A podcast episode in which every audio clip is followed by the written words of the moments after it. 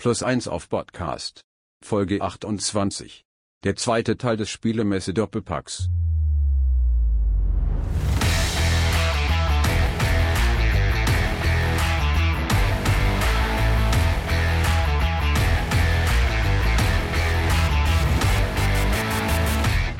Moin und herzlich willkommen zu Plus 1 auf Podcast äh, mit Teil 2 unserer Doppelfolge zu Spiel. Da waren wir nämlich. Und wir, das sind Arne. Hallihallo. Und ich bin Maurice. Das war ein guter Einstieg, oder? Ich fand das jetzt richtig gut. Ja, also energetisch. Ich, ich fühle mich, als wenn wir gerade auf so einer Welle zum Strand surfen. Sehr gut. Gesurft sind wir aber durch Messehallen äh, zwei Tage lang. Für mich auch das allererste Mal. Äh, ich bin sonst schon oft auf der Spiel gewesen, aber immer nur einen Tag und dementsprechend äh, dann auch durchgehetzt. Und ich fand das total cool, dass äh, wir dann als allererstes Event für uns als Podcast dann gesagt haben, nö, da gehen wir uns gleich zwei Tage. Ich fand das auch stark. Und zwei Tage, zwei Folgen. Folge 27, wenn ihr die noch nicht gehört habt, macht es gerne. Da berichten wir von unserem ersten Messetag und äh, darin hört ihr das Interview, was wir mit äh, Daniel und Patrick von System Matters geführt haben. Wir waren, glaube ich, die ersten, die die auf der Spiel interviewt haben überhaupt. Also, ne? Zumindest an dem Tag, ja, ja, genau. Ja, und Daniel sagte ja auch, ja, lieber jetzt, bevor die Stimme nachher weg ist. Und äh, insofern haben wir das äh, frischeste und unverbrauchteste äh, System Matters Interview in Folge 27. Ja, und hier gibt's dann jetzt noch weitere Erfahrungen und O-Töne von uns, von der Messe. Da steigen wir gleich, glaube ich, auch relativ unvermittelt ein. Und als Highlight, ich glaube, Highlight ist es auch, ne? Auf jeden Fall. Für mich Ja. war es auf jeden Fall ein Highlight. Ja, ja, definitiv. Konnten wir auch mit dem Chef von äh, Free League sprechen und haben dem halt ein paar Fragen zum Alien-Rollenspiel und so weiter gestellt. Das Ganze ist auf Englisch. Wer vielleicht nicht so gut in Englisch ist oder boah, gar keine Lust hat, irgendwie jetzt ein Interview auf Englisch zu hören, für den fassen wir das Ganze nachher nochmal kurz auf Deutsch dann auch zusammen. Der Podcast hat ja Kapitelmarken. Ähm, ja, und da drückt ihr einfach ein weiter. Oder spult mal immer so ein bisschen vor, irgendwann reden wir nicht mehr Englisch und dann merkt ihr schon, dass das Interview wohl dann vorbei ist. Genau, und am Ende der Episode äh, machen wir nochmal so eine kleine Rückschau, äh, nachdem wir wieder zu Hause waren, weil wir dann äh, auf dem Rückweg von der Messe auch irgendwie ein bisschen vergessen haben, noch was aufzunehmen. Wir waren auch, glaube ich, einfach kräftemäßig ein bisschen durch. Ja. Und dann äh, haben wir das nochmal aus der Ruhe von zu Hause aus gemacht. Das hört ihr dann nachher. Und dann würde ich sagen, genug des Vorgeplänkels. Äh, viel Spaß.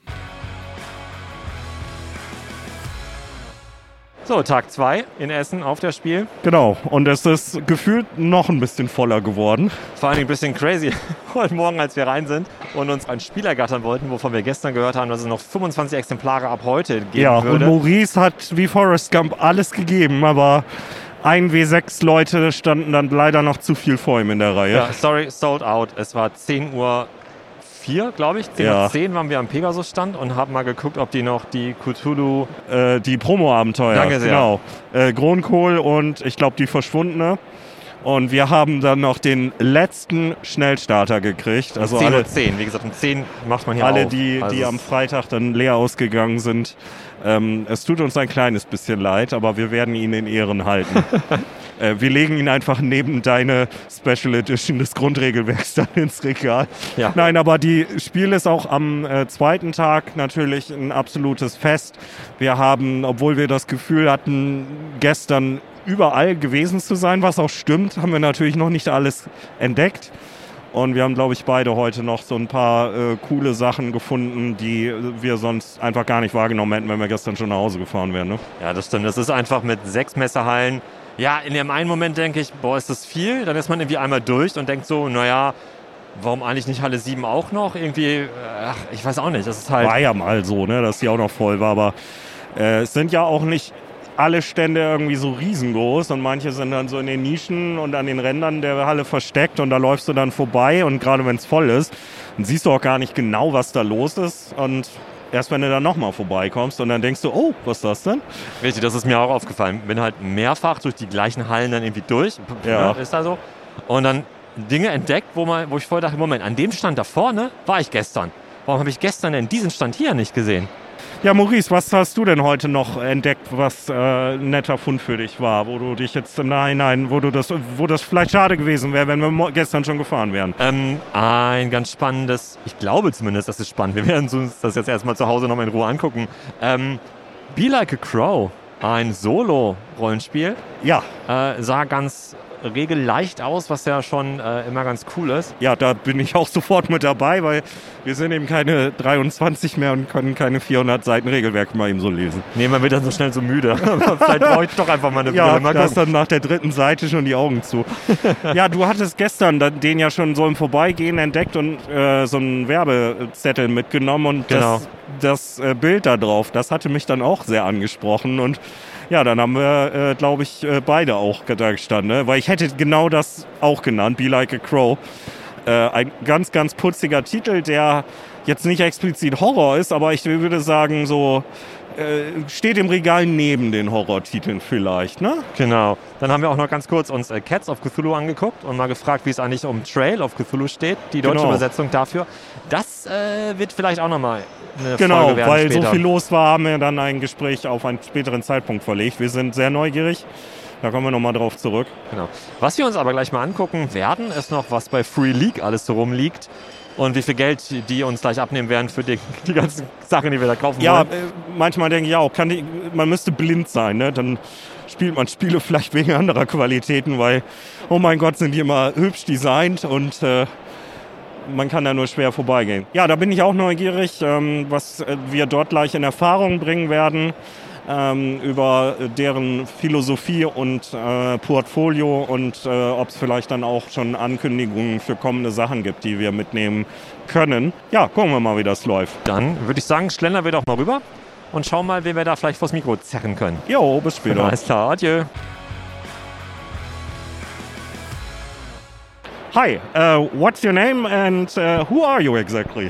Hello, I'm uh, Thomas Hernstam. I'm one of the founders of Free League Publishing and one of the game designers as well. And you are uh, um, here to to sell and, and present your games, or do you also um, have, have business meetings and maybe get new ideas that you take home? Yeah, all of that uh, actually. I mean, we have a bunch of games. We have our booth here uh, nearby, and and we uh, there's really busy and lots of interest, which is fun. We have some new releases for Alien and The One Ring and, and lots of other stuff, so that's cool.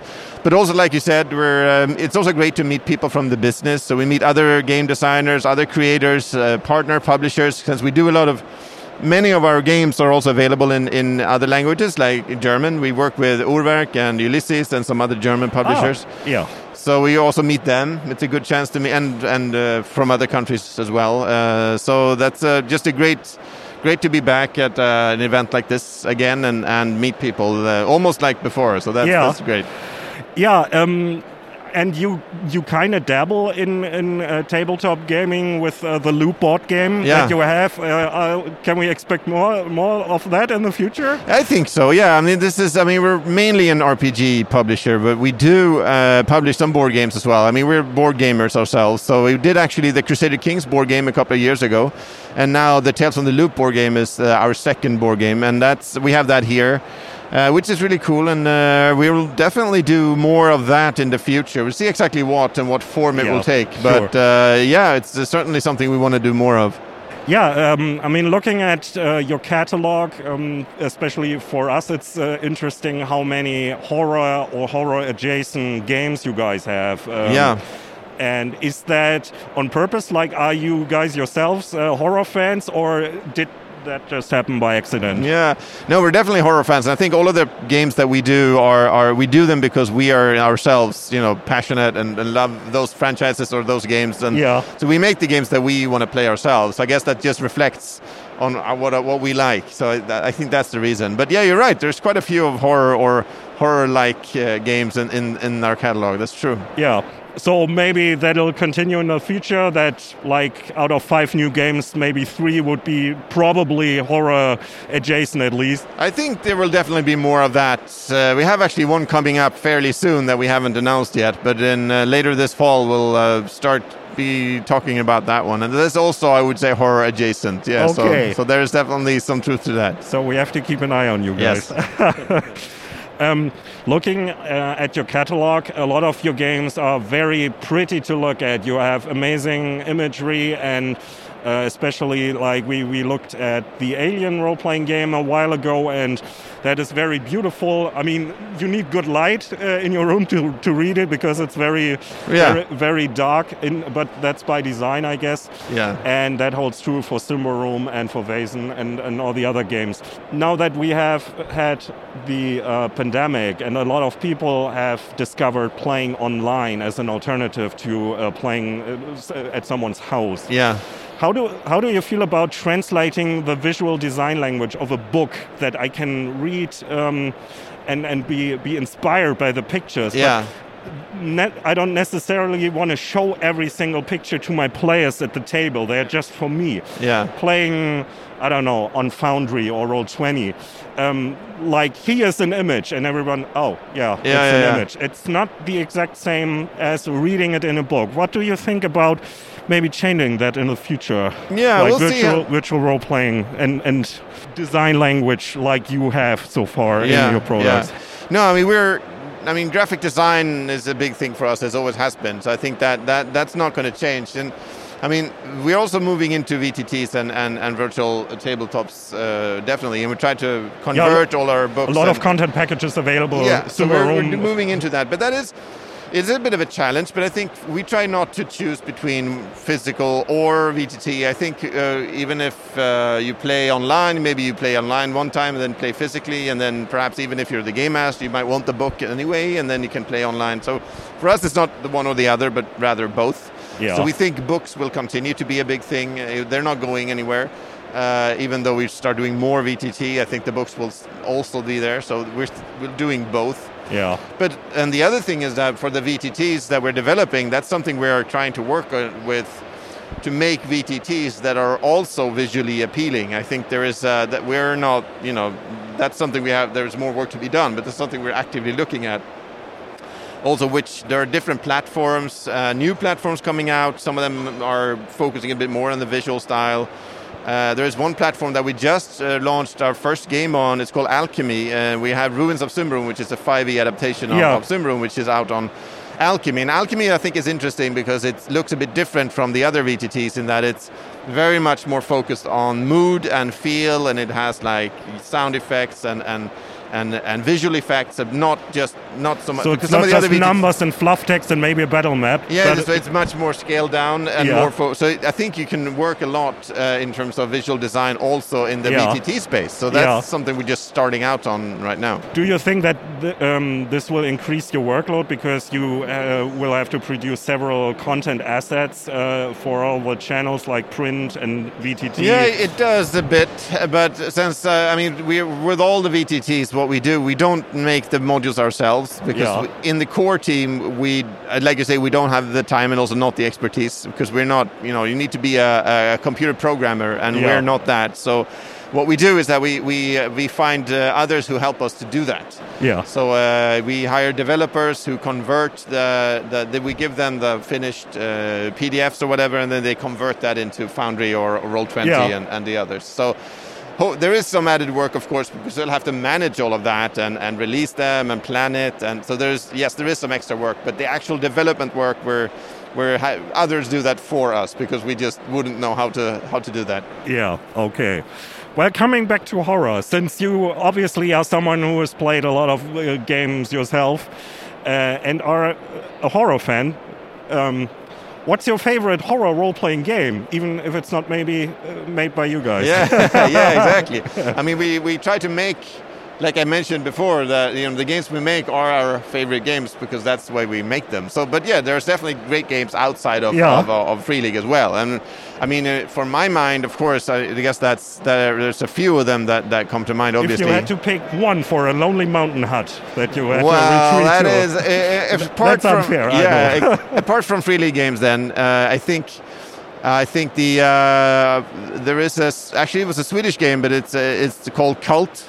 And it was done. Uh, the original version was back in the 90s, and there's a new version out now by a Swedish company. It's a very dark horror game uh, Yeah. that's kind of a bit like Sandman style, but a bit like yeah, it has that kind of uh, Clive Barker feel. Yeah, it's an that- existential horror. and- exactly. yeah. So that that's I, I didn't play the new version so much, a little bit, but but uh, definitely the, the the original one I played a lot back yeah, then. then the the recent version is uh, has been translated to German. I think so, uh, yeah. uh, Yeah. Recently, so. I think that's a title that more people now know than maybe five years ago. I okay, so. that's interesting. So that's kind of hardcore, I think. It is. It's very hardcore. So it's a bit, you know, especially the new version, even more than the previous one. Okay. But yeah. Yeah, it's still on our bucket list. Uh, Yeah. People have asked us several times, like um, when we asked, yeah, what games should we check out next? And Cult was uh, more than once uh, on that list, and we always, yeah, maybe. eventually. But then, yeah, of course. I mean, I've also, you know, played a lot of Call of Cthulhu in my days. So, I Oh, mean, that's okay. also, I mean, uh, yeah, like a going it's a classic. Yeah. Since we also uh, very often have talked uh, in our podcast about mechanics and how to portray the, the trappings of horror, which isn't always very easy. Um, do you have a favorite uh, mechanic in mind? Maybe something simple, maybe something more involved where you think, yeah, a game, uh, the game that you have in mind, a horror game works very well because it does this and Yeah. this transports an aspect of horror. I think what comes to mind that I think works pretty well is, is the stress mechanic in, in Alien with the stress dice. I think that that uh, is something that we tested out for quite some time, and we felt it, it works pretty well. I mean, we, we, because it builds that tension. Because the tricky thing with horror and role playing is to kind of convey that feeling to the players, and, and of course you can do a lot with just mood and stuff like that. But to mechanically reinforce it, you can't just have a panic table and that's it because you have you need that kind of rising tension. yeah. yeah. You need to build tension over time and then release it. That's how horror works. You can't Yeah. just you know roll a die and say this is horror because then you need to build the tension first. And that's what the stress dice do. You ac- accumulate these dice and they actually help you. Uh, you can roll them and, and to succeed increase your chances of success but you will also risk you know triggering a, a panic Yeah, I So think that accumulating those happened stress like does that. once or twice during a test game we did uh, with. Uh, yeah, exactly. And I, I remember being very curious because I'm familiar with Mutant Year Zero, and I was Yeah. like very interested to see how you guys adapted the engine to to fit the alien uh, horror Yeah. theme. And uh, yeah, I think that's that's a good example. So one question about uh, the Alien role-playing game. Uh, we, we played uh, Chariot of the Gods and had uh, a great time playing it. And uh, you have a new release uh, with you this time uh, Yep. for Alien uh, role-playing game, and there's another adventure. yeah um, or a third or a second uh, adventure. Uh, do Yeah. you have to play uh, Chariot of the Gods and Destroyer of the Worlds to play the new one? No, actually, I mean the new one, Heart of Darkness, is really new. Uh, we have it here at, at Spiel, but it's actually not coming out until the 25th, I think, official release day of October. So it's coming very soon. But yeah, just like Church of the Gods and Destroyer of Worlds, it's a self-contained uh, scenario that has everything you need. It has pre-generated characters, the maps and handouts and, and everything. And they are connected in terms of that story kind of continues. I mean, their overarching story continues in the three, but they're also independent from each other. So you definitely can play either one. I mean, you can you don't need to play the first one to play the second and so on. So because there will be new characters. Because in, in the cinematic scenarios for Alien, most of the time not everybody survives. So that's kind of the way it goes. So each new scenario has a new character. So you're not expected to play the same character in, in all three. They're all self-contained, but they do carry over a story. So if you want to play all of them, you should probably play them in order, but you can absolutely just play the third one. That works too. I think it's a good idea to have new characters for each uh, adventure because, or each scenario, because I think, uh, especially in the Alien franchise, the effect of horror wears off a little bit. The first Yeah. movie, for example, is a real, it's, it's a 100% horror movie. Yeah. The second one, in my opinion, is military science fiction with a little bit of horror. Yeah. And my, I, I don't want to say problem because I really like the game, but I, I think it's, uh, it's, it's, it's, it would be harder if uh, a character survives Yeah. your first scenario and then uh, is a part of the second and maybe third and maybe a whole campaign. Yeah. Because once you meet the alien, it's horrific. Oh my god, it's an alien. But Yeah. if you meet the second, uh, the third, the Yeah. 20th, the 25th alien, Yeah. it's just a monster, I think. Yeah, exactly. And maybe the, the horror effect was off. Do you have any um, Any suggestions how you can uh, pimp your Alien game? Yeah, it's, it's uh, yeah, it is a challenge uh, clearly for, for, for Alien, of course, uh, and that's uh, like how you know after you've done it, if you met the xenomorph, what what's you know next? And what we're doing there is to try to use them. We introduce new forms of xenomorphs, new types of aliens. I think in each scenario there's like a twist to the expected formula, and also to use them in ways that where perhaps it's not expected. I won't spoil anything, but even in the first scenario, the Chariot of the Gods, what happens there is not exactly. It's similar to what you would know if you've seen the first film, but then something else happens. So change it around. I mean, you start with the familiar base. I mean, of the of the alien, but then something else happens that you did not expect. So you have to play with the expectations and do something unexpected, even though it still involves aliens. But you can. They're very versatile. They can use them in many different ways. Yeah, um, maybe final question um, as a Simbarum fan myself. Yeah. Um, any any update when the final chapter of the campaign might be available? I know that Matthias is working on it right now. I think he's uh, the writing. I think is almost done, or it's Yeah. soon to be done. But then you know, there's always the the editing, the translation, the art needs to be Yeah. done. So there's quite a bit of work. But definitely, I think uh, will uh, it's coming out uh, for sure next year. Yeah. Yeah. Okay.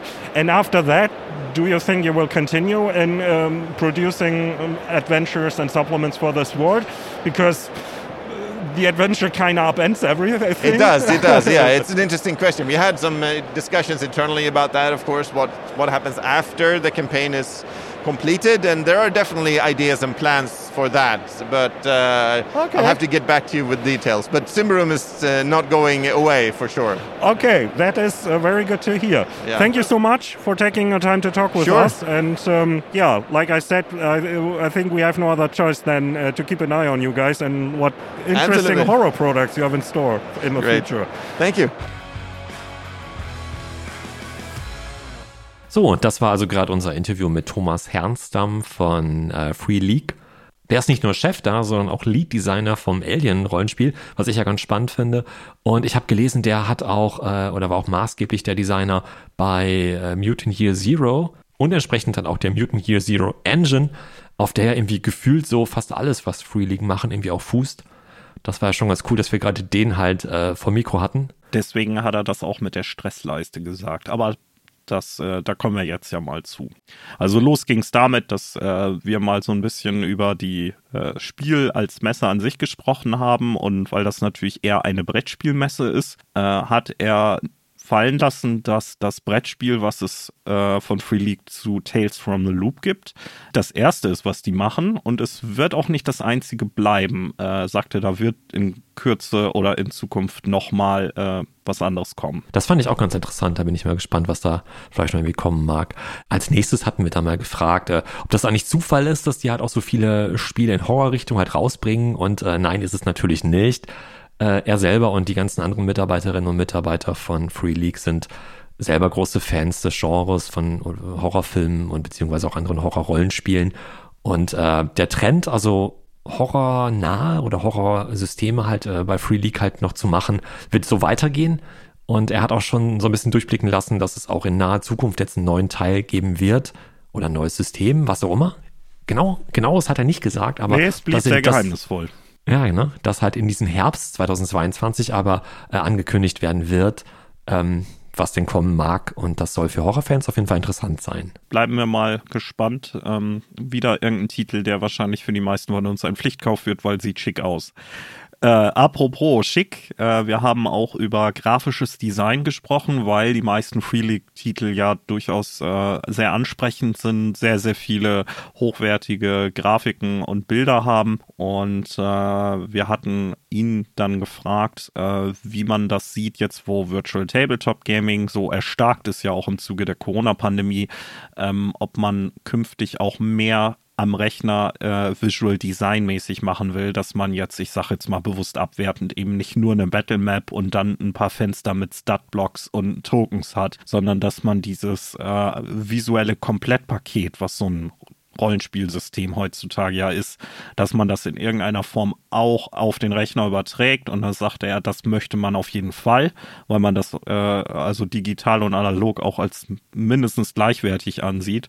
Und er nannte dann auch die Plattform Alchemy, die kürzlich gestartet ist, wo sowas auch besser möglich sein soll als äh, mit einigen bisherigen äh, Systemen. Und äh, da werden die in Zukunft auf jeden Fall einige Ressourcen draufsetzen, um Virtual Tabletop Gaming sehr ansprechend auch umzusetzen. Bin ich gespannt. Und ich muss zugeben, von Alchemy hatte ich bis dahin noch gar nichts gehört. Ich verliere ehrlich gesagt auch den Überblick. Es gibt so viele Plattformen mittlerweile. Es ist äh, krass. Ja, das stimmt. Die nächste Frage, die wir ihm gestellt hatten, war dann, welches Spiel er denn wohl auf eine einsame Berghütte mitnehmen würde. Da hat er ein bisschen geschmunzelt und ähm, er hat dann Kult gesagt äh, und er kennt die alte Version noch und findet sie richtig gut.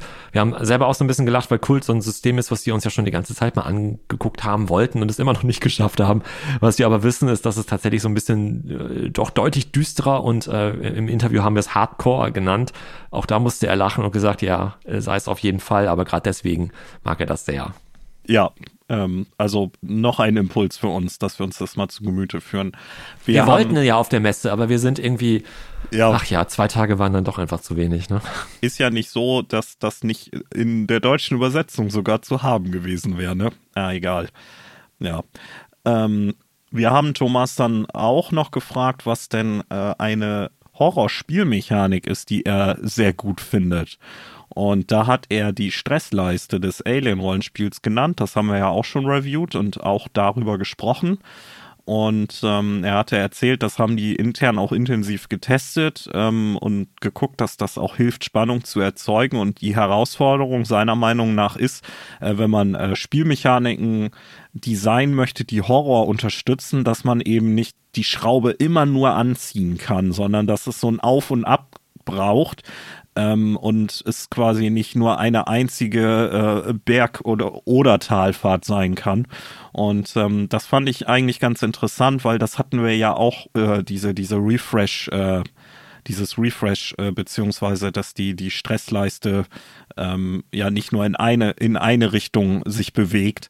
Ähm, das hatten wir bei unserem Test ja auch festgestellt. Und äh, ich denke, das ist auch ein ganz gutes Beispiel für eine Mechanik, die Horror unterstützen kann. Ich finde, das haben die auch echt gut gemacht bei dem Alien-Rollenspiel. Auf jeden ja. Fall. Müssen wir auch demnächst nochmal wieder spielen. Gerade weil, nämlich jetzt der nächste Punkt, äh, die haben auch ein neues Abenteuer oder ein neues Szenario rausgebracht, jetzt, äh, was auf der Messe da gezeigt wurde oder zum Verkauf schon war. Heart of Darkness, da haben wir auch mit ihm drüber gesprochen, ganz kurz. Und es ist das dritte Szenario, was Free League rausgebracht hat für das Alien-Rollenspiel. Ähm, neben den auf Deutsch, auch schon auf Deutsch erschienenen ähm, Streitwagen der Götter, das ist das erste. Zerstörer der Welten, das ist das zweite. Und dann haben wir halt gefragt, ob man die denn der Reihe nach spielen müsste, ob die wirklich aufeinander aufbauen oder ob man Heart of Darkness, das ganz neue, jetzt auch spielen kann, ohne diese anderen beiden halt zuerst gespielt haben zu müssen. Er sagte, ja, man kann es machen, weil es halt auch eigenständig funktioniert. Es führt aber halt aber trotzdem so den, den Metaplot halt so ein bisschen weiter.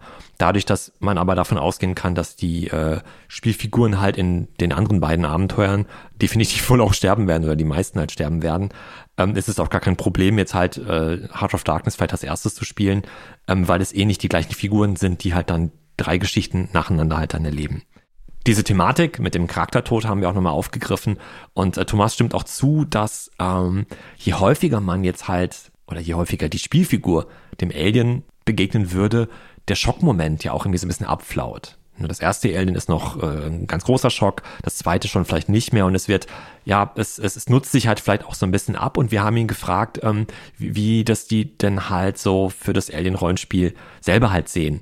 Und Free League versucht halt einfach, ähm, dieses, diese Hürde, dass der Horror abnimmt, je häufiger man halt mit dem Alien irgendwie zu tun hat, selber dadurch abzumeldern, dass die halt die Xenomorph, also die Aliens, dann auch sehr unterschiedlich designt haben und bewusst auch in die Plots der Szenarien halt Wendungen reingebaut haben, dass man vielleicht irgendwie grundsätzlich erstmal so ein bisschen so eine Handlung ähnlich wie in den Filmen zwar wiedererkennt und auch Bock hat, das dann halt zu spielen als äh, Liebhaber der Filme, aber dass die Plots der Szenarien dann doch so starke Wendungen noch drin haben, dass man selbst als Kenner und Liebhaber der Filme ähm, ja sehr überrascht wird. Ja, das äh, fand ich interessant, dass er da eigentlich auch Sachen geäußert hat, die wir uns genau so auch gedacht hatten, dass man eben äh, nicht immer nur, oh, ein Alien, was könnte das wohl sein, äh, spielen kann, weil ähm, das ist ja auch bei Cthulhu so ein bisschen das Problem, ne? dass man irgendwann kann man von einem Migu auch nur noch so erschreckt sein als Spieler. Ja, das stimmt. Ja. So, und äh, zum Interview, das äh, letzte, was er uns erzählt hat, war zu Symbarum. Ich hatte ihn gefragt, wann wir mit dem finalen Band der Throne of Thorns Kampagne rechnen können.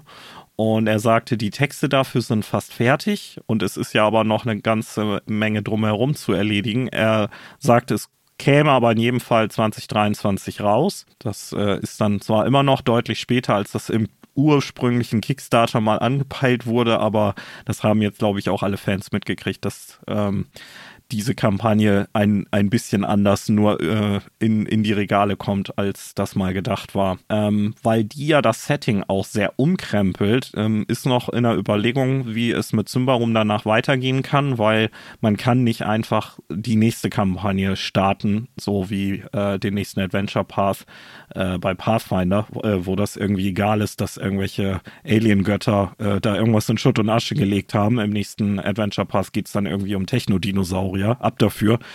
Man möchte aber Symbarum als System durchaus am Leben halten. Ähm, er sagte, man, man kann auf jeden Fall damit rechnen, dass es da in irgendeiner Form weitergeht. Wie, das müssen wir uns dann überraschen lassen. Das war dann jetzt das Interview nochmal ja, auf Deutsch so ein bisschen zusammengefasst. Und dann würde ich sagen, gehen wir zurück an Arne und Maurice auf das Spiel. Aua meine Füße, aua mein Portemonnaie. Aua Portemonnaie, das vor allem. Und ähm, ja, oh Gott, so viele Sinneseindrücke. Interessant aussehende Spiele. Man möchte eigentlich am liebsten alles mitnehmen, aber ja, das äh, Interview bei Free League war ein Highlight, fanden wir, glaube ich, beide. Auf jeden Fall, ja. Also auch jetzt in Gesprächen ähm, mit, mit Leuten, die sich immer super viel Zeit für uns genommen haben, auch wenn wir immer selber das Gefühl haben, wir sind ja einfach nur so zwei random Dudes aus dem Internet. äh, Hello, we are two random dudes. Wir haben beide irgendwie gerade noch im Gespräch festgestellt, dass äh, es hier ja auch irgendwie nicht nur um Brettspiele geht. Ne? Wir haben uns auch Sachen gesehen und auch Sachen in, in der Hand beziehungsweise im Rucksack die gar nichts mit Brettspielen zu tun haben. Ja, es sind so ein paar Illustratorinnen und Illustratoren da, ja, die halt ihre, ja, ja. ihre, Werke anbieten. Da habe ich, ein, äh, hab ich ein paar Sachen gekauft, äh, die ich zu Hause aufhängen werde, was echt, echt schöne Sachen war. Weil können wir mal dann abfotografieren vielleicht oder irgendwie verlinken halt, wer das war. Äh, ein bisschen Werbung für die machen, weil das ist echt schöne Sachen gewesen.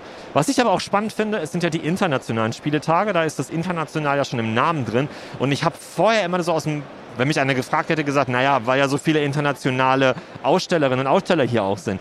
Aber es ist auch krass, wie viele Sprachen ich hier gehört habe. An dem ja. einen Stand sprachen neben mir Leute irgendwie Spanisch, dann waren da Holländer, dann waren da äh, Franzosen. Äh, wir haben in, in, im, im, Parkhaus stehen wir neben einem mit einem norwegischen Kennzeichen. Also die Leute kommen halt echt nicht einfach nur aus Berlin und München und Wanne Eickel irgendwie angereist. Die kommen echt vom Arsch der Welt nach Essen gefahren. Und das finde ich irgendwie auch spektakulär. Und ja. da vorne sehe ich wieder einen mit einem Hellfire Club T-Shirt und so geil Stranger Things auch war. Wenn ich einen Euro kriegen würde für jedes Hellfire Club T-Shirt, was ich auf der Messe gesehen hatte, ne, dann hätten wir mindestens die Hälfte, wenn nicht sogar alle unsere Einkäufe die, refinanziert. Die Wette nehme ich mit Critical Role T-Shirts an. Die habe ich hier auch zuhauf gesehen. Ja. Womit wir wieder bei Sachen sind, die gar, eigentlich gar keine Brettspiele sind. Ja, genau. Ja. ja. Nee, ähm, es ist halt in früheren Jahren fand, fand man hier noch mehr äh, Shops, die äh, Lab-Equipment angeboten haben. Gefühlt gar nicht so gesehen. Kettenhemden und Schwerter ja. und Rüstung und so gar nicht mehr. Was dafür aus äh, dem Boden gesprossen sind, sind Hersteller für Gaming-Tables. Ja. Also nicht nur Wormwood äh, oder, oder Ratskellers, sondern. Ähm, heißen, die, heißen, die, heißen die Hühner? Kann das sein? Ähm, natürlich auch mit entsprechenden Preisen, wo man irgendwie denkt, ja. Aber so geil ich so einen Tisch auch finde, der muss auch irgendwie in die Wohnung oder ins Haus erstmal reinpassen, ne? Ja. Also nicht nur, weil das ein großer Tisch also ist. Also wenn man auch eine fest etablierte Runde hat, ne, dann ist das natürlich eine richtig feine Sache. Ja, ich weiß aber Sache. auch nicht, ob ich halt so ein Gaming-Table bei mir zu Hause richtig im Wohnzimmer stehen haben wollen würde. Weißt du? Du, bra du brauchst halt, musst halt entweder muss, muss der gesamte Haushalt dahinter stehen oder du brauchst dann quasi so eine Man-Cave, in die du so ein Ding stellen ja. kannst. Ne? Und die muss entsprechend dann groß sein, damit dann da so ein Klopper auch irgendwie reinpasst. Ja. Ich denke, wir werden jetzt gleich nochmal ein paar äh, Rundgänge machen. Äh, ich wollte zum Beispiel unbedingt nochmal in Halle 4 und 5. Gerade Halle 4, da sind sind auch diverse Aussteller aus äh, Asien, ähm, aus China, Korea und äh, ich weiß nicht noch was für Nationen. Und da kann man, glaube ich, mal äh, noch mal ein paar interessante Sachen sehen, die eben nicht jetzt wie von Cosmos und Schmidt-Spiele und äh, diesen anderen großen halt sowieso schon auf dem Flyer irgendwo zu finden sind und bei Amazon wahrscheinlich auch die Listen äh, anführen. Aber hast du das Gefühl, dass diese sechs Messehallen jetzt irgendwie thematisch so ein bisschen untergliedert sind? Wir haben jetzt Halle 6, in der wir gerade stehen, mit Fokus auf Rollenspiele, alles klar. Wir haben eine Halle, wo Asmodee und die ganzen Tochterfirmen sich ausgebreitet haben. Da kann man sagen, naja, das ist gefühlt so eine Asmodee-Halle irgendwie. Wobei, vielleicht, ich glaube, Schmidt-Spiele ist da auch mit drin. Egal, aber du hast so ein, zwei Hallen, wo die ganz großen Player ja. halt irgendwie sind. Ja. Und ist dann irgendwie Halle 5, ist das dann so die, die, die kleinen Indie-Games, die keiner kennt, aber irgendwie ja. sehr charmant sind, sich mal anzugucken und auch zu kaufen, weil das irgendwie alles sehr cool wirkt. Halle 1, 2, 3 sind auf jeden Fall die ganz großen Namen zu finden. Und äh, 4 und 5, ja, zu, gefühlt zumindest die, die Publisher und Verlage, die zumindest im deutschen Markt jetzt nicht äh, so bekannte Namen sind oder die vielleicht auch komplette äh, Newcomer sind. Gut, und jetzt Halle 6 äh, dann die, die Rollenspielhalle. Aber nee, es ist tatsächlich nicht mehr so getrennt. Das war früher mal anders. Da gab es auch noch mal eine Halle, wo dann äh, ganze Comic-Händler und da waren dann mhm. auch Illustratoren und Zeichner. Ja. Ähm, es war mal so ein bisschen sortenreiner, wenn man will, sortiert. also auch dieses Jahr die Würfelanbieter sind komplett total kreuz und ne? quer. Genau. Ne? Da hätte ich auch gesagt, gerade weil halt viele, naja, jetzt ganz platt gesagt, ein W6 ist so der Brettspielwürfel und alles, was mehr als sechs oder weniger als sechs Seiten hat, sind eher so die Rollenspielwürfel. Ich weiß, das, ist, das stimmt auch nicht mehr. Ich weiß. Aber da hätte ich irgendwie auch erwartet, dass Chessex und Q-Workshop und die alle in Halle 6 irgendwie untergebracht sind. Aber vielleicht wollen die das auch gar nicht, ne? weil dann graben die sich gegenseitig so ein bisschen die Kundschaft Ja, ab. das kann natürlich auch sein, ja. Also man ist quasi, wenn man ein Würfelfreak ist, so ein bisschen dazu verdammt, die ganze Messer mal abzuwandern. Ja. Also weil, ja gut, Halle 1 vielleicht nicht. Und da sind auch echt tolle Würfel bei gewesen, aber hey, der Witzka. da war dann aber auch kein Budget mehr bei mir drin. Ja, das stimmt. Ja, Budget ist, Budget ist tatsächlich so ein Thema. Also man muss ja echt ein bisschen aufpassen, was man so äh, ausgeben will. Alle, die öfter zu Spiel gehen, sagen jetzt, Jupp. Ja, dann würde ich sagen, ähm, stürzen wir uns nochmal ins Getümmel genau. und gucken mal, was der Tag noch so bringt. Und ob wir noch irgendwelche super interessanten Spiele, vielleicht auch mit Horror dabei finden. Wir werden sehen. Adieu. Äh, äh, frohe Weihnachten und so. Ja. So, wir haben uns dann ins Messegetümmel gestürzt, äh, aber hinterher doch nichts mehr aufgenommen, weil Boah, wir, wir waren bisschen, so K.O. ja, wir waren ein bisschen platt, mir taten dann tatsächlich die Füße weh und äh, du warst dann äh, erst noch sehr energetisch, aber dann auch, als wir im Auto saßen, erinnere ich mich, dass du auch sagtest, reicht dann auch. Ähm, aber wir können natürlich trotzdem noch im Resümee sagen, dass das nicht nur ein cooles Event war, sondern dass wir auch viele interessante Leute getroffen haben, unter anderem auch Fans, die uns erkannt haben. Äh, das war natürlich schön. Und ähm, wir haben bei dem ganzen äh, Erzählen unserer Eindrücke und auch bei den Interviews und so weiter allerdings so ein kleines bisschen unsere Chronistenpflicht vernachlässigt, weil wir machen uns ja immer über Tentakel lustig, aber wir müssen ja trotzdem so ein bisschen den Finger am Puls haben, was es für Cthulhu so Neues gibt. Und äh, da ist Pegasus äh, jetzt auf der Spiel mit vier Neuigkeiten äh, am Start gewesen, von denen wir aber nur ein paar genannt haben. Ähm, das können wir jetzt nochmal ihm nachholen, würde ich sagen. Ne? Wir hatten sogar überlegt, ob wir es vielleicht hinbekommen, mit Heiko Gill, dem Chefredakteur äh, für Cthulhu bei Pegasus, ein Interview zu machen. Hatten auch kurz vor der Messe ihn nochmal angefragt. Und er hat gesagt, nee, sorry, klappt dieses Mal halt leider nicht, weil er an dem Samstag, wir waren ja Donnerstag und Freitag da und Heiko war nur am Samstag vor Ort und dann, ja, war es einfach nicht möglich, mit ihm zu sprechen.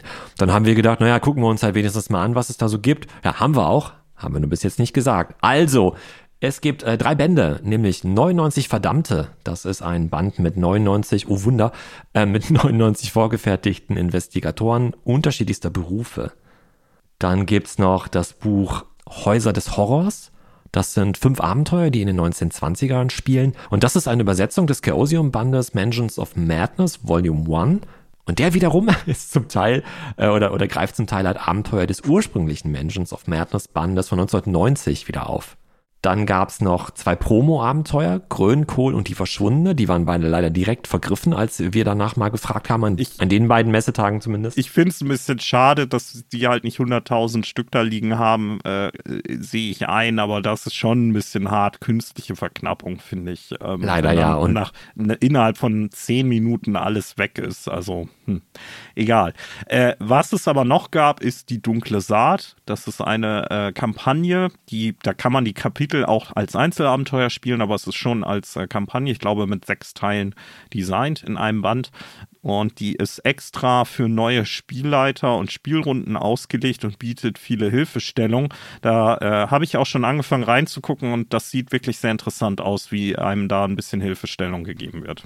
Das ist das einzige Produkt, was wir gekauft haben, beziehungsweise was du halt gekauft hast. Da Yes. bin ich echt mal gespannt. Vielleicht spielen wir es irgendwann mal. Mal schauen. Ja, du hast eben so ein bisschen geschmunzelt, als ich das schon vorgeschlagen hatte. Wenn der Tag 48 Stunden und die Woche 14 Tage hat, dann kommen wir da irgendwann hin. Ja, irgendwann mal, wenn wir in Rente sind oder so. Mal schauen. Oh ja, das wäre großartig. Was wir auf jeden Fall noch in der Hand hatten, äh, ist ähm, die deutsche Übersetzung von Cats of Cthulhu. Das wollen wir uns demnächst auch nochmal genauer angucken.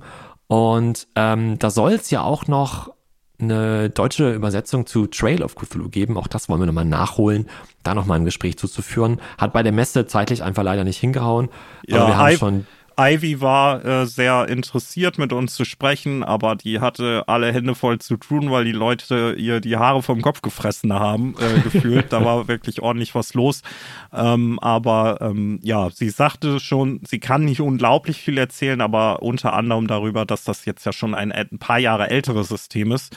Wie das jetzt noch dann ins Deutsche den Weg findet, äh, da wollte sie mit uns dann nochmal drüber reden. Das holen wir irgendwann nach. Und was wir eben schon bei der Zusammenfassung des Free League Interviews gesagt haben, Kult hätte es auch auf der Messe gegeben.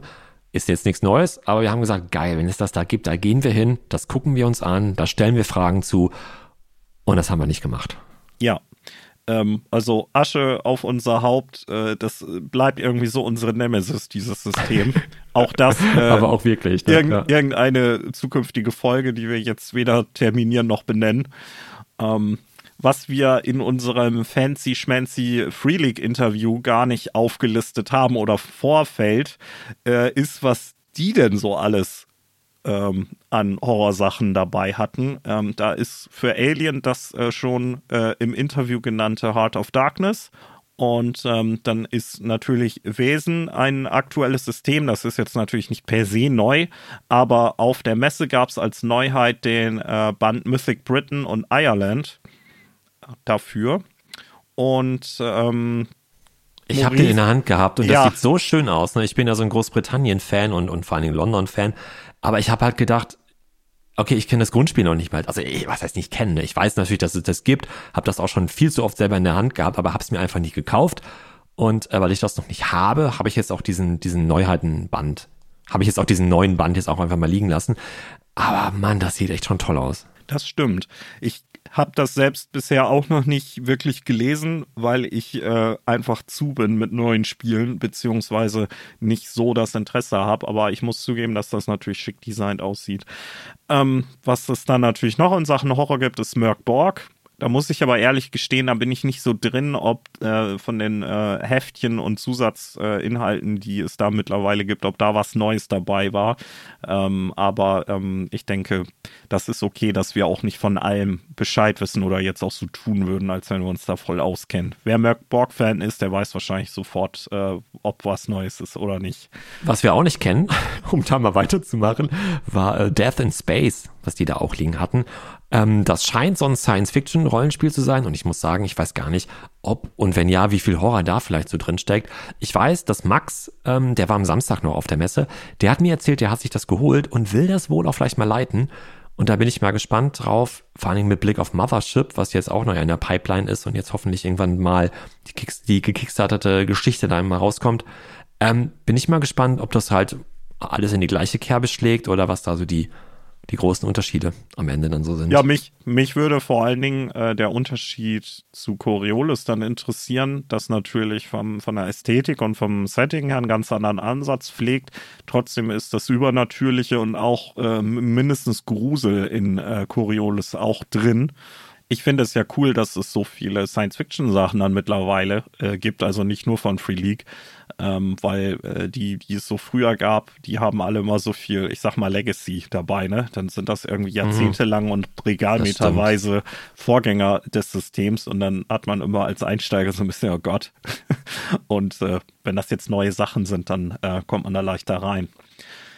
Wo man auch leicht reinkommt, weil es kein äh, komplexes System ist, ist Into the Odd. Das äh, ist jetzt per se nicht neu, aber es gibt eine neue Auflage, die äh, bei Free League zu haben ist. Über den äh, Free League Workshop ist das, glaube ich, realisiert worden. Und das ist ein sehr, sehr schicker Leineneinband und ähm, das habe ich mir auch geholt, weil das äh, unter anderem ja auch als Industrial Horror gilt. Und ähm, ich hatte da schon mal das eine oder andere aufgeschnappt, ähm, mir aber das äh, alte Regelwerk noch nicht in Gänze angeguckt und äh, das möchte ich dann auch mit diesem Kauf nachholen.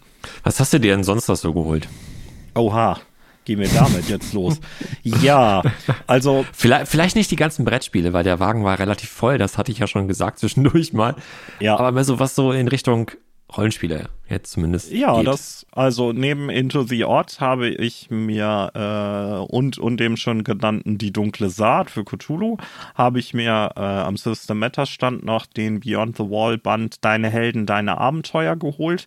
Der ist auch schon eine Weile raus, den hatte ich nur noch nicht ähm, weil ich äh, Beyond the Wall einfach sehr, sehr großartig finde und ähm, alle Sachen habe, die äh, System Matters rausgebracht hat, brauchte ich den jetzt auch, damit ich, äh, wenn wir das irgendwie nochmal spielen oder ich das mit irgendwelchen Leuten nochmal leite, äh, da vielleicht dann äh, für bessere Heldenerschaffung äh, dann auch nochmal den, den heißen Shit dann habe. Ähm, und dann muss ich überlegen, habe ich, glaube ich, sonst äh, keine weiteren Rollenspielsachen gekauft. Kra, kra. Scheiße. Okay, das möchte ich gerne revidieren. Und dann habe ich wollte fast sagen, keine weiteren Rollenspielsachen gekauft, aber das stimmt gar nicht, denn das äh, von uns ja schon genannte Be Like a Crow ist ja definitiv ein Rollenspiel, nämlich ein Solo-Rollenspiel. Da bin ich auch echt mal gespannt. Ich habe jetzt, das ist ja auch nur so ein kleines Heftchen jetzt erstmal. Ähm, das habe ich schon durchgelesen. Das las ich echt irgendwie ganz ja, das, das, das war schon ganz cool irgendwie. Ich werde das auf jeden Fall mal als Solo-Rollenspiel auch mal ausprobieren. Und wir haben ja schon gesagt, wir wollen da auch mal, jetzt vielleicht nicht die ganze Folge zumachen, aber auf jeden Fall in einer der nächsten Folgen auch mal drüber sprechen. Ja. Weil ich glaube, dir hat das auch gefallen. Du, hast, du bist auch schon durch, ne? Ja, ich habe mir das komplett angeguckt. Äh, ich habe auch die Erweiterung mir durchgelesen. Ähm, das ist halt äh, in der Hinsicht auch sehr oldschoolig, ähm, weil das nicht so ein ausgefuchstes, komplexes Spielsystem ist, sondern das ist halt sehr event-based mit Tabellen, die mit einem Pokerdeck angespielt werden. Und ähm, was in diesen Tabellen steht und wie die Ereignisse eventuell dann eine Geschichte ergeben oder miteinander verknüpft werden, das ist so der Reiz. Und da kann das aber punkten, weil die Sachen, die da drin stehen, die finde ich wirklich sehr gelungen. Ähm, das schon mal so als kleiner Teaser. Und äh, das ist auch nicht prätentiös, das mag ich. Das ist kurz und knackig und weiß genau, was es sein will und was nicht. Und äh, es versucht jetzt nicht irgendwie die äh, Ich mache alle Leute glücklich Lösung zu sein. Das ist ein Krähenrollenspiel. Punkt. Und äh, ja, mehr dazu dann in einer kommenden Folge. Aber wo wir jetzt von einem Spiel reden, was wir uns beide geholt haben und ich jetzt äh, den, den, den Portemonnaie-Striptease gemacht habe, was hast du dir denn noch an Rollenspielsachen gekauft, lieber Maurice? Über Brettspiele sprechen wir ja nicht. Da habe ich mir aber auch nur zwei geholt, ne? Also da habe ich ja echt irgendwie das geschafft, das Geld irgendwie beisammen so alt. Aber äh, ausgegeben habe ich dafür umso mehr im Rollenspielbereich. Ich habe mir, wie du ja auch, Be Like a Crow und dieses Cthulhu Crow äh, Expansion-Heftchen geholt. Ähm, ich habe mir dann das Alien-Szenario Heart of Darkness, da konnte ich einfach nicht widerstehen. Da musste Thomas ich hat ganze Arbeit geleistet bei dem Interview. ja, das habe ich ihm dann auch gesagt. Er guckte mich dann auch nur so mit so einem Schmunzeln am Stand dann an, als ich auf einmal vor ihm stand und das so hochhielt und sagte, okay, I have to buy it. und bei System Matters, da musste ich auch nochmal zugreifen. Da habe ich mir dann jetzt endlich mal Geh nicht in den Winterwald und die, ähm, das, die neue Publikation dafür, ähm, Schreckliches Halloween äh, geholt. Das Grundspiel zu Geh nicht in den Winterwald, ähm, das wollten wir uns ja auch schon länger mal angeschaut haben. Doch keiner hat das von uns und jetzt habe ich das dann gedacht. Das ist ja, glaube ich, auch eins der ersten der kleinen Reihe gewesen, ne? Da, also das ich meine schon auch, eine ganze ja, genau. Weile. Ähm, ja, auch noch nicht von uns gespielt ein Fauxpas ohne Gleichen. Das, auch das müssen wir nachholen. Also im Grunde kündigen wir hier schon 17 Folge-Episoden an, merke ich gerade. ja, und ich glaube, wir müssen uns auch noch irgendwie zwei, drei Monate Urlaub nehmen, um das Ganze auch alles erstmal zu spielen. Oder zu lesen, zu vorbereiten und zu spielen. Details, Details. Finde ich, äh, finde ich aber cool, weil ähm, ich wollte das Winterwald-Ding auf jeden Fall irgendwie nochmal erleben.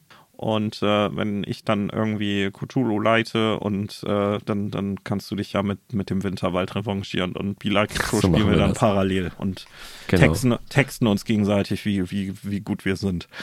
Ähm, genau, Brett, Brettspiele, wen es interessiert, wir äh, veröffentlichen sicher irgendwo äh, oder haben das schon äh, Fotos mit unserem ganzen Loot. Und äh, weil wir das ja aber nur so nebenbei betreiben, ähm, würde ich äh, sagen, sparen wir euch da jetzt ins Detail zu gehen. Wobei, ähm, wir haben ja schon mal über The Thing gesprochen und was diesen yes. Film so besonders macht. Und ich denke, ich denke, das ist gerechtfertigt, Maurice, dass wir dann noch einmal kurz in die Brettspielecke gucken, weil da hast du was gekauft. Ja, ich habe jetzt endlich das The Thing Brettspiel gekauft. Ich habe keine Ahnung, wie gut es ist. Mal schauen.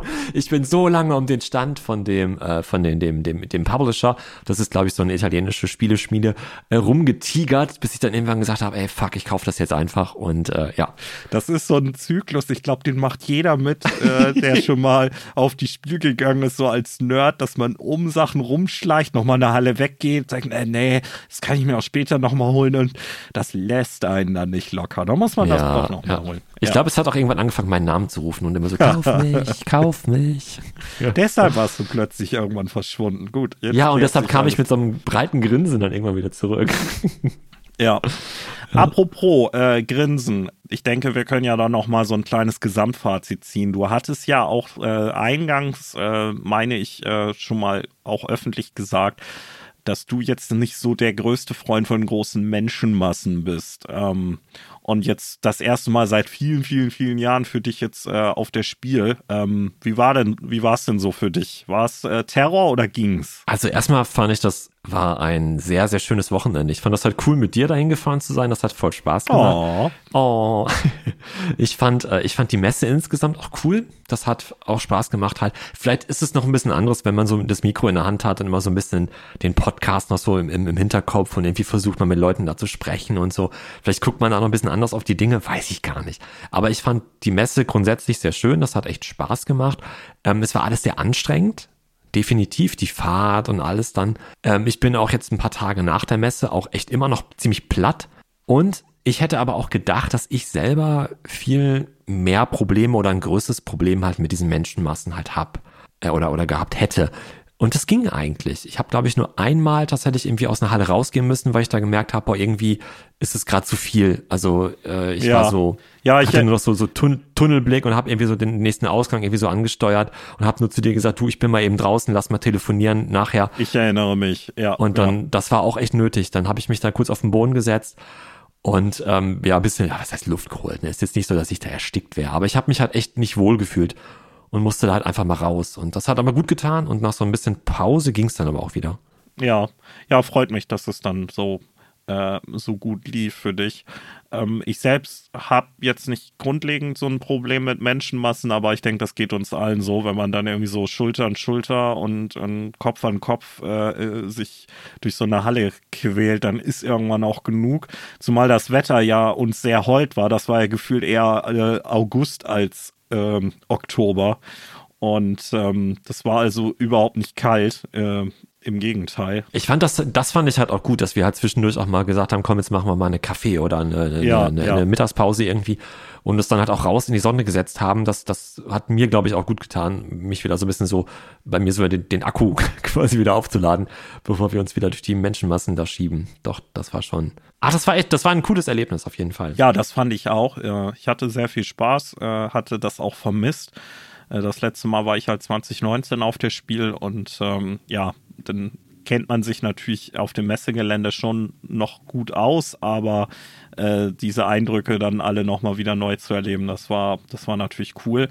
Ähm, bei mir ging es auch sehr gut äh, mit dem Gedränge. Ähm, es war zwischendurch halt sehr voll, aber das wusste ich ja. Das ist auch normal für die Spiel mittlerweile. Und ich fand es ähm, ein bisschen aushaltbarer. Ich habe das schlimmer in Erinnerung vor der Pandemie, dass es teilweise ähm, dass du dich nicht nur mit Leuten reindrängst, sondern dass du so doof angerempelt und angehackt wirst von Leuten, die Sackkarren mit Klappkisten voll mit Brettspielen hinter sich herziehen oder mhm. diese riesigen Rucksäcke haben. Beide sind, glaube ich, mittlerweile verboten. Ich habe sie zumindest nur in homöopathischen Dosen in der, im Publikum wahrgenommen. Aber ich erinnere mich an irgendeinen Messebesuch, wo ich dann irgendwie sieben oder achtmal in die Hacke, in die Hüfte, in den Rücken so ein Ding gehauen gekriegt habe. Und dann hast du irgendwann den Kanal so richtig auf. Ne? Das äh, war dann dieses Mal zum Glück nicht. Insofern äh, alles tutti. Ja, dann ist natürlich die Gretchenfrage, ähm, Spiel 2023 schon gebongt oder, oder was? Ich glaube ja, oder? Ja, wir können es ja vielleicht verbinden mit einer, mit einer Frage äh, jetzt so an die Hörerschaft. Ähm, wie fandet ihr selber die Messe? Wart ihr da? Äh, könnt ihr uns ja gerne mal irgendwie in die Kommentare schreiben. Aber auch so, wie fandet ihr denn jetzt so diese Doppelfolge von uns so als Berichterstattung mit Interviews und vor allen Dingen halt mit, mit O-Tönen von uns beiden halt von der Messe? Ja, weil wir haben es ja, äh, wir haben natürlich zwei Interviews geführt, aber wir haben es natürlich jetzt nicht so thematisch durchstrukturiert, dass wir so eine richtige Liste abgearbeitet haben. Jetzt sprechen wir mit dem, dann mit dem, dann mit dem, dann das Thema.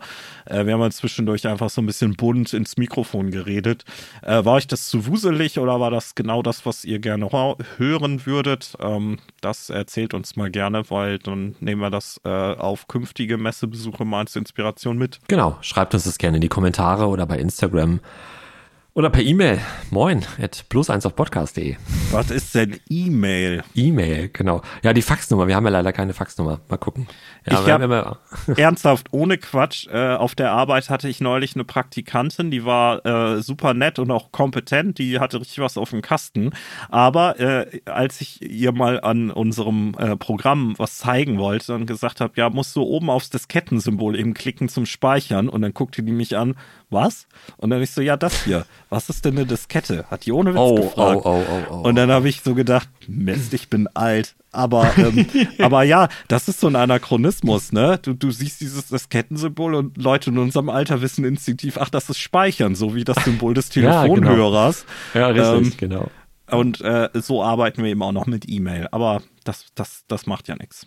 Ähm, wir freuen uns ja aber natürlich auch äh, nicht nur über äh, E-Mails und Faxe, sondern auch über Bewertungen äh, bei Spotify oder Apple Podcast. Ähm, und wer eine Kaffeespende loswerden möchte, äh, unser Becher steht bereit. Ist natürlich kein Muss. Ähm, aber äh, wir freuen uns natürlich über äh, alles und müssen an dieser Stelle auch nochmal ein fettes Danke sagen, würde ich sagen. Ne? Genau, wir müssen nochmal herzlichen Dank äh, an, an Markus sagen, äh, der da einen etwas, äh, einen etwas größeren Euro in den, in den Kaffeespendetopf geworfen hat. Äh, vielen Dank. Ja, das hat uns wirklich sehr gefreut. Ja, und dann würde ich sagen, sind wir damit am Ende dieser Folge angekommen. Wir hoffen, dass es euch gefallen hat. Und äh, wir kündigen jetzt nicht an, was als nächstes kommt. Äh, so wahnwitzig sind wir dann trotz der ganzen neuen Erfahrungen und Eindrücke, glaube ich, nicht geworden. Ich glaube, wir haben eh schon wieder viel zu viel angekündigt, was wir demnächst Wo, noch alles machen wobei, wollen. Wobei, wir wollten ja eigentlich vor der Spiel äh, in unserer etwas verlängerten Sommerpause noch was veröffentlicht haben. Das ist jetzt zwar, ich sag mal noch nicht im Kasten, aber im Grunde schon so halb, ne? Äh, ich, ja. Ich, also, Ach komm, komm, wir, wir lassen es drauf ankommen. Ich, ich würfel jetzt auch nichts. Ich äh, gucke, mir ist auch gerade irgendwie keine Leiter, unter der ich durchläufe. Das, das geht, das geht. Wir kündigen jetzt mal an, was wir als nächstes äh, machen. Maurice. Nee, mach du, ich mach das nicht. oh Gott. Und schlägt der Blitz jetzt bei mir in der Wohnung ein, oder was? Okay, alles klar. Also, die nächste Folge, die ihr von uns hören werdet, ihr müsst euch jetzt so einen 20th Century Fox äh, Tusch im Hintergrund vorstellen. Ähm, wir hatten schon lange Millenniums-Horror auf der Liste. Dieses typische Ende der 90er, das Jahr 2000 steht bevor und wer das nicht aktiv miterlebt hat, Das hatte so auf mehreren Ebenen äh, Einfluss auf Horror. Es gab einmal diesen, äh, äh, diese Year-2K-Angst, dass die Computer alle kaputt gehen, weil die digitalen Uhren nicht damit klarkommen, wenn dann das Jahr 2000 kommt, weil die dafür nicht richtig programmiert sein. Und dann ist das Internet weg und äh, wir fangen in der Steinzeit an. Und was macht man ohne Internet, ne? Das ist ja heutzutage. Ja. Und das andere war natürlich so ein bisschen mystisch, äh, christlicher Horror, Endzeit, Jahr 2000, der Satan kommt, äh, irgendwas mit Maya-Kalender war auch und überhaupt. Du musst so jetzt nicht alles erzählen, dann haben wir nichts mehr für die Folge. Ja, ja, genau. Okay, okay. Also, Millenniums Horror, nächste Episode, definitiv. Mein Wort drauf. Gott, jetzt habe ich mich aber reingeritten, ey. Aber sowas von. Die Folge machst du sonst alleine, wenn du. Ai, ai, okay. Ja, ja, ja. Ich, muss mich, ich muss mal eben Schnaps trinken. Ich, ich muss mich mal eben hinsetzen. Dann hören wir jetzt hier auf und bereiten schon mal die nächste Folge vor. Ja, genau. Äh, freut uns, dass ihr dabei gewesen seid und äh, adieu, bis zum nächsten Mal. Tschüss. Wollte gerade sagen, was sagst du denn jetzt noch? Ich habe dir da ein Wort weggenommen. Adieu. Das zählt jetzt nicht. Adieu, adieu, adieu, adieu. Sehr schön.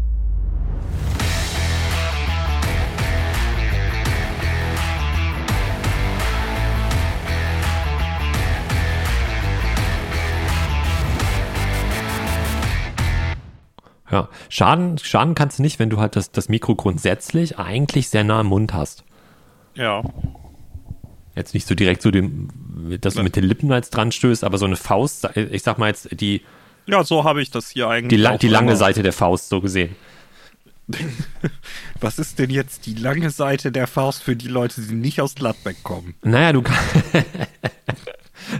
das, äh, also quasi, das ist das, was dann genau auf den Augen landet. In, der Schlägerei. Ah, Nein, nee, wobei, okay. nee, das ist ja die vordere Seite. Naja. Naja, ist die vordere, kann ja auch die lange Seite sein. Und Also die Au. Faust ist ja kein, wenn du, die- wenn du die Hand zur Faust ballst, dann ist es ja kein, kein, kein Quadrat, wo alle Seiten halt gleich lang. Moment, okay, jetzt bin ich irgendwo falsch abgebogen. Was? Lasst mir das. Tschüss. Wir sehen uns zum Millennium.